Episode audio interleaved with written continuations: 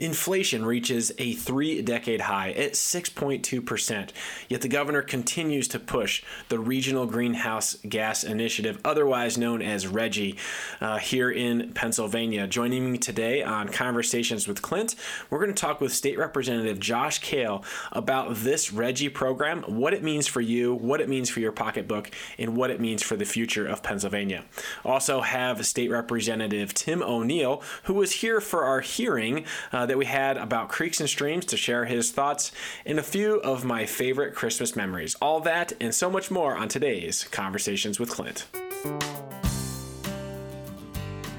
Like I said, we are joined today by State Representative Josh Kale, a great public servant from the fifteenth Legislative District in Beaver and Washington County. Thanks for uh, joining the podcast today. Excited to be here, Clint. Thanks for having me. So the conversation today is all around RGGI, which is the Regional Greenhouse Gas Initiative.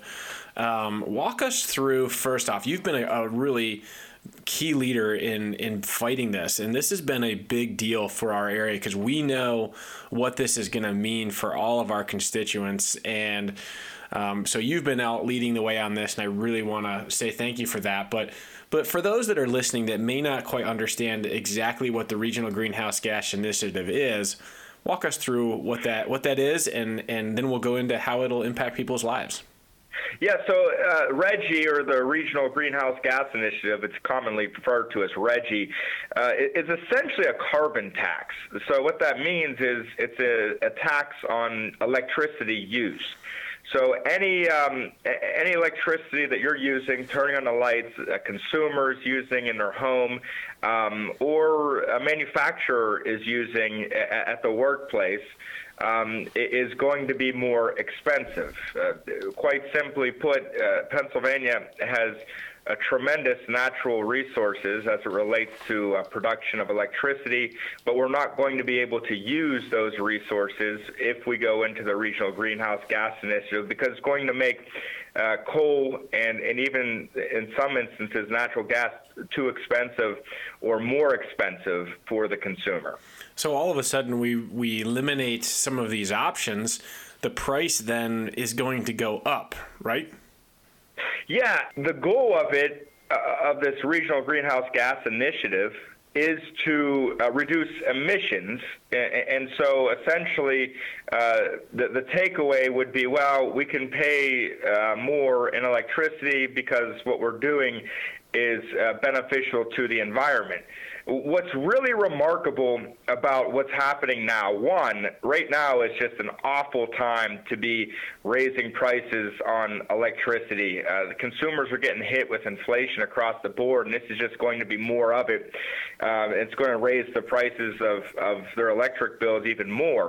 But what's really remarkable about this, and why so many people are against it, including uh, people on the other side of the aisle, it's pretty much bipartisan. Partisan against uh, this initiative is because it's actually not going to reduce any emissions. What, what's happening is there's companies right now, and my district is on the border of West Virginia and Ohio, that are in West Virginia and Ohio that are planning on breaking ground on coal-fired plants that is going to be fueling our electricity. Right now, Pennsylvania is a net exporter on electricity uh, because we have such an abundance of natural resources. That will end.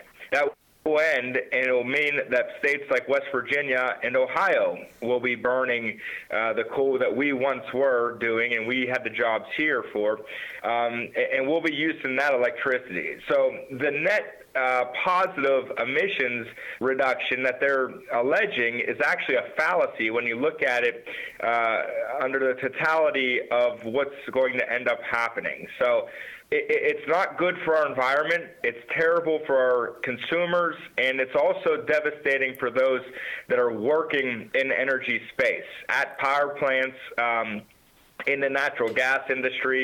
It's just a bad uh, a bad look across the board in Pennsylvania. And a lot of states have entered into this um, either with a legislative action, typically most all of them. I think, aren't we the only state that's actually moving through this process with strictly a governor saying, I'm going to do this, and sidelining the, the House and Senate through this process? I think that's one thing that's pretty amazing in this process. Looking at it from a macro view, what we're going through uh, with the governor and what he's doing, it is the most devastating part of this whole process. Um, when a governor acts and, and forces an entire state to do something that is not within his purviews under law, that governor is acting by coercion. We've seen it with the mandates. Uh, we've seen it with all kinds of things the last couple of years. Right? But our system is supposed to be uh, one where we're governed by the consent of the people. The legislative body is that consent. And when you circumvent the legislative body, you are taking that form of government essentially away from the people that elect us to make decisions like this. Every other state has gone in the R G G I, has had legislative consent. Every single one of them has uh, had that. Uh, in Pennsylvania, the governor has repeatedly sought legislative uh, consent, and the legislator has repeatedly told the governor that we don't think it's a good idea and have not taken it up. And so instead of the governor working on different initiatives, um, he said basically, well, I'm going to treat you like an advisory board and just not do what you say and, and do whatever I want to do. And uh, essentially go about his business that way. It's it, it is not a political uh, struggle here that, that we're having. It's actually a structural, um, what kind of government struggle that, that we're having is, what's the function of the executive branch? What's the function of the legislative branch? If you don't get your way on something, do you just do it anyway? Um, and is that how we're going to operate in this Commonwealth? I say no. I, I like our system. I think our founders understood uh, why it's so important to get the consent of the governed. And I think in a lot of ways, whether it's mandates uh, with uh, the, the, the pandemic, or whether it's uh, R G G I, uh, the Regional Greenhouse Initiative, um, or anything, we have to bring back getting the consent of those that are being governed. Essentially what I mean is we have to bring back the legislator being the body that makes laws. That's exactly right. And this is very frustrating for those of us who, in the districts like ours, that are, we have people reaching out to us and saying, please don't do this, please stop this. And really, it's really pretty much impossible. I mean, we're going to be passing a resolution this week, hopefully, um, that that says, no, we don't agree with this, please don't do it. But that's all it really is. It doesn't have any real teeth to it, does it? Well, the, the resolution, um, the only way it gets teeth is, is if we ultimately get one hundred thirty-six people to agree, because there is a legislative function where basically um, express our dissent as it relates to um, a regulation. That's what we're doing with this. And if we get a veto-proof majority, essentially if the governor vetoes the resolution, which is what's expected, and we run another vote and get one hundred, and I believe it's thirty-five we need now um, in the in the House of Representatives, then we could actually stop the res the the initiative. I don't believe that we're going to get those types of numbers. It will be bipartisan. It will be significantly bipartisan, but I don't know that we'll get those types of numbers. Well, let's talk about the real life impact in closing here on this very important issue. Um, the, the inflation is going through the roof. Um, you know, looking at uh, our percentage right now, I think we're at six, just in October, it's six point two percent, the highest rate of inflation that we've seen in three decades. Those are real numbers, and those are real effects of people's budgets as they're sitting around the kitchen table trying to figure out what they're going to spend money on this Christmas and moving through next year. You talk about an initiative like this and moving it forward. Listen, folks, your electric bill, no doubt, will go up, and it will go up significantly if excuse me, if we enter into this initiative. And we are trying to stop that from happening. This is, like you said, uh, Josh, this is not the time to be doing this. Folks are feeling the pinch all across the board with pretty much everything going up in price. Um, I mean, just the cost of food is three point seven percent. You know, that's a big, big deal. Fuel, fuel alone. I mean, they released some, some of the national reserves for, from the stockpile, which is supposed to be there for bad times, you know, like catastrophic, catastrophic events, but they just released it, you know, fifty million barrels, I believe it was. So there, everybody knows that things aren't going well, right? But here we are about to embark on this Um, real struggle that's going to cr- be created in, in people's homes and in their pocketbooks. I don't know about you, but that has me concerned. It, it has me very concerned, uh, Clint. And, and rural America, uh, rural Pennsylvania, where I represent a lot of, some, I have some small towns and mainly uh, rural areas. It's just that we can't afford it. Um, and what's also devastating, in particular for Western Pennsylvania, is the job opportunity in manufacturing. Uh, there was a Department of Energy uh, report that came out a couple of years ago that noted that there's the potential of upwards of two hundred thousand full-time manufacturing jobs in Western Pennsylvania, Eastern Ohio, and the Panhandle of West Virginia uh, because of our abundance of natural gas and because, precisely because, our energy costs are low. This is going to increase our energy costs. It's going to make Ohio and West Virginia more attractive, and the Commonwealth is going to lose out. It's just another way that this is a bad idea. It's bad for consumers. Uh, it's bad for growth, uh, job growth, um, and it's just bad policy across the board. And like you said, if there was going to be a change, that would be a totally different conversation. But it's just not. It's just going to hurt, and it's going to hurt on multiple levels. So, um, Josh, I just want to thank you for jumping in today on the podcast and talking a little bit about it. Thank you for your leadership um, on this issue. Any closing thoughts when it comes to Reggie? We just got to keep the pressure up and see if we could uh, effectuate some level of change. And I, I will say that uh, the best bet to make this go is to understand who your governor candidates are and understand what their positions are on this, because the next governor is really more or less going to be the one that either implements or or gets rid of it if if we can't get the votes uh, in the legislature. I think that's a great point, folks, because the reality is, Um, as fast as this is being, the way that this is being implemented, it can be taken away or grown upon by whoever our next governor is. Which eleven months from now, we will we will have a different governor here in Pennsylvania, won't we? Yes, we will. And Clint, thank you for your leadership. Uh, you're you're really one of those reps in, in Harrisburg that uh, is is doing a lot of great things, and you're very much appreciated as well. Well, thanks, Josh, and uh, tell the family we said hello, and I hope you have a great Christmas. You too, buddy. Talk to you soon.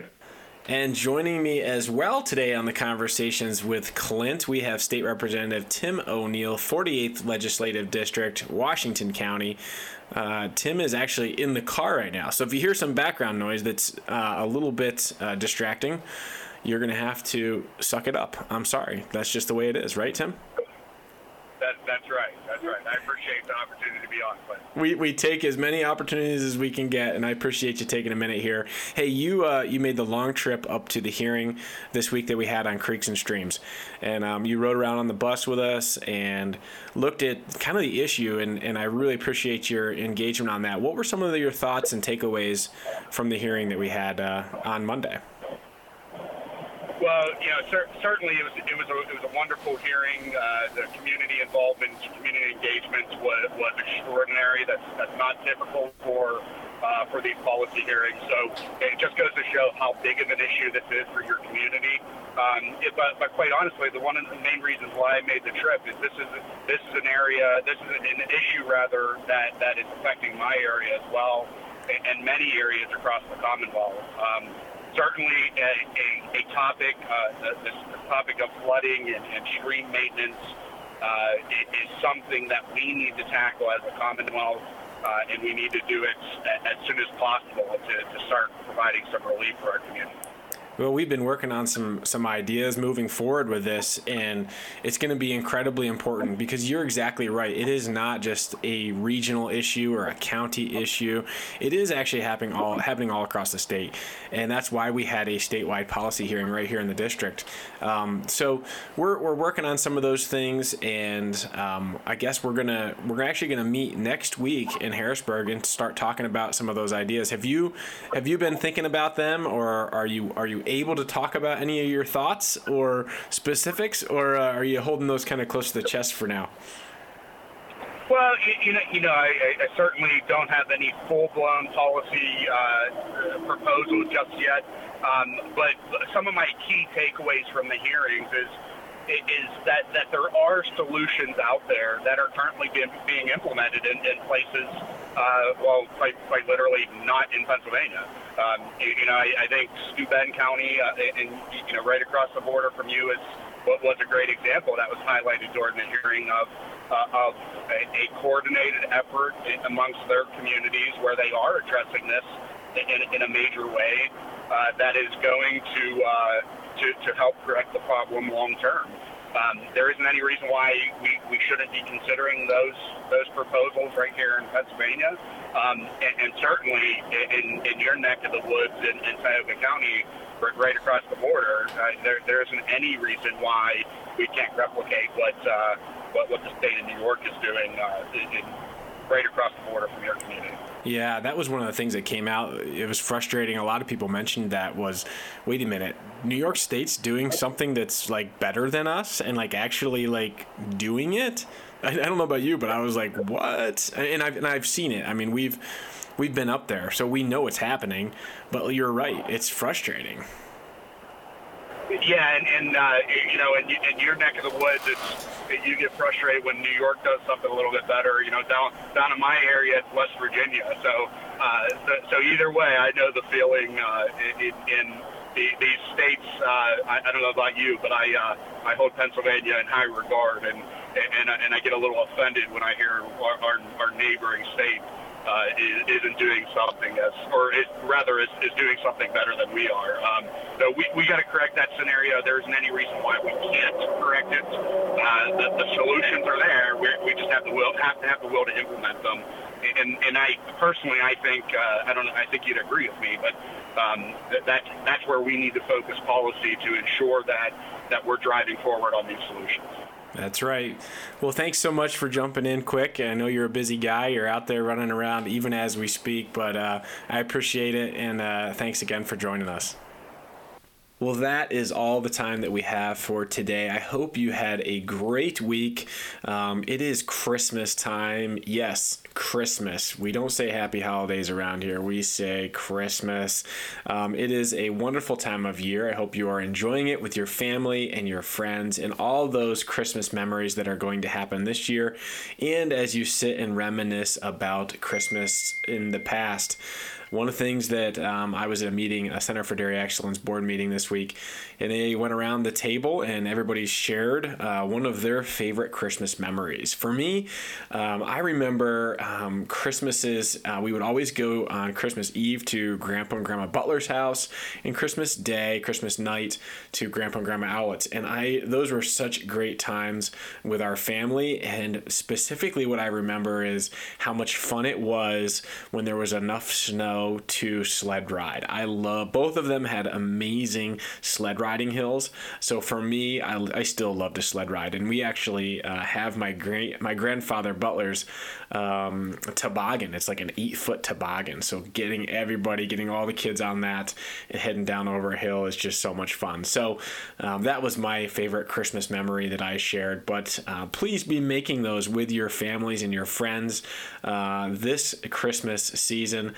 Um, It's a great, wonderful time of the year where we can celebrate uh, Christ our Lord and his birth here uh, here for us. And it's an exciting time of year to celebrate that. So I hope you have a great rest of the week, weekend here, and I hope you enjoyed this Conversations with Clint.